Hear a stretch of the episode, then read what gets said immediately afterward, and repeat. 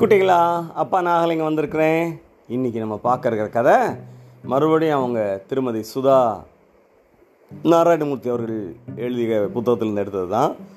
அந்த கதையில் காவேரின்னு ஒரு இளம் பெண் ஏழை பொண்ணுப்பா பாவம். அவள் கணவனோட வசிச்சுட்டு வர கணவன் சரியான சோம்பேறி. இவ ஏதோ அங்கங்கே கொஞ்சம் வேலை பார்த்துட்டு அவங்களுக்கு இருக்க கொஞ்சோண்டி நிலம் அதில் அதில் வேலை பார்த்துட்டே இருக்கா. அது ஒன்றும் விளையாத தரிசு நிலம். ஒரு கோயில் பக்கத்தில் இருக்குது ஒரு நாள் இது மாதிரி அது அந்த நிலத்தை வெட்டிகிட்டு இருக்கா தோண்டிகிட்டு இருக்கும்போது இப்போ கொஞ்சம் தோண்டினா விதை போட்டால் கொஞ்சம் வளருமே அப்படின்னு நினச்சிட்டு இருக்கும்போது ஒரு திருட வராம்பா. இவளுக்கு திருடன்னு தெரியாது.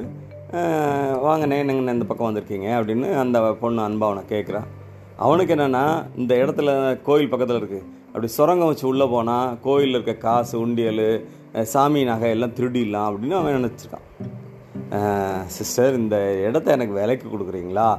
அப்படின்னா. இது ஒன்றும் விளையாது என்ன இதை போய் விலை கேட்குறீங்க. இல்லை நான் ஒரு ஆயிரம் கா காசு தரேன். நீங்கள் இதுக்கு கொடுத்துருங்க. இல்லைண்ணே கொடுக்குற மாதிரி இல்லை. அப்படிங்கிறார் ஒரு ஆயிரத்தி ஐநூறு காசு தரேன்.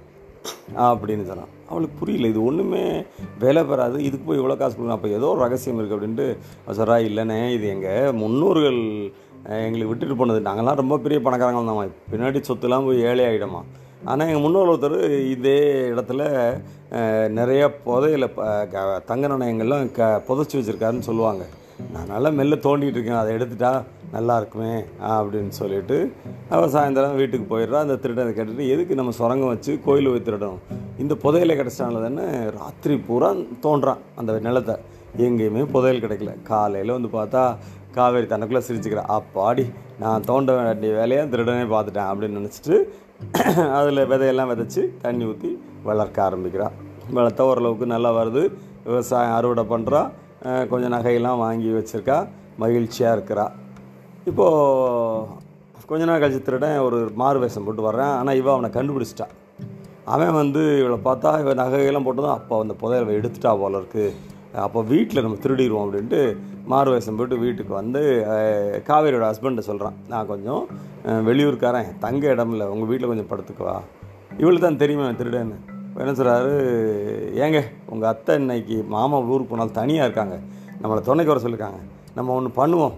இந்த வித தான் இருக்கார் இவர் வீட்டு திண்ணையில் பழகட்டும் அவருக்கு சாப்பாடு தண்ணியெல்லாம் எடுத்து கொடுத்துட்டு போயிடுவோம் காலையில் திரும்பி வந்துடலாம். நீங்கள் பயப்படப்படாங்க நம்ம நகையெல்லாம் மெல்ல ஆனால் அவனுக்கு கேட்குற மாதிரி நம்ம சுவரில் இருக்க சின்ன சின்ன ஓட்டையில் தான் அதை வச்சுருக்கேன். பார்த்துக்கலாம் அப்படின்னு இப்போ போன உடனே அவன் சுவரை உடச்சி உடச்சி பார்த்து மொத்த சுவரையும் உடச்சி முடிச்சிட்டான். காலையில் வந்து பார்த்தா அந்த வீடே இடிஞ்சு கிடக்கு. காவேரி ஹஸ்பண்டுக்கு பற்றியா நம்ம அவனுக்கு இடம் கொடுத்தவன் இப்படி பண்ணிட்டு போயிட்டானே. இவன் சிரிச்சுக்கிற அவளுக்குள்ள இல்லை. இல்லை இதை பூரா உடைக்கிறது. புதுசாக வீடு கட்டினது இந்த விவசாயத்தில் வந்த வருமானத்தில் கொஞ்சம் பெரிய வீடாக கட்டணும்னு நினச்சேன். ஆனால் ஆட்டில் கூப்பிட்டு இதை உடைக்கணும்னு நினச்சேன். நல்ல வேலை அவரே செஞ்சுட்டு போயிட்டாரு. அப்படின்ட்டு சந்தோஷமாக புது வீடை கட்டி கொடுக்குறாங்க இந்த திருடனுக்கு ரொம்ப கோமாச்சு ரெண்டு தடவை அவன் ஏமாத்திட்டாளே அப்படின்ட்டு மூணாவது மாதிரி ஒரு வளையல் வியாபாரி மாதிரி ஊருக்குள்ளே வர்றான்.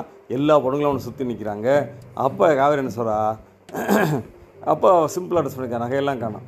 நான் வந்து அடியே நான் என்ன பண்ணேன் தெரியுமா? என்னுடைய நகையெல்லாம் பத்திரமா வச்சுக்கணும். திருடங்க நிறையா இருக்காங்க இல்லையா?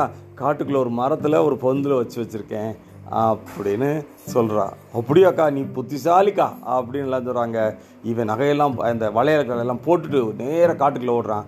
இன்றைக்கு வரைக்கும் காட்டில் தேடிக்கிட்டே இருக்கான். ஒவ்வொரு மரமாக பொந்தா நகை இருக்குமான்னு. ஒருவேளை அவன் காவேரி மாதிரி உழைச்சிருந்தா பெரிய ஆளாக வந்திருக்கலாம். அவ்வளோ மாதிரி பணக்கார இருக்கலாம். இந்த கதையை கேட்டு எல்லாரும் காவேரியை பாராட்டுறாங்க. காவேரியும் நல்லா வசதியான ஒரு இளம் பெண்ணாக ஏழை இளம் பெண் அந்த வசதியான வயதான பெண்ணாக ஆயிட்டா. ஆனால் சந்தோஷமாக வாழ்ந்துட்டுருக்கா இன்னொரு நாள் இன்னொரு கதையோட அப்பா வந்து சந்திக்கிறேன். அதுவரை நன்றி வணக்கம்.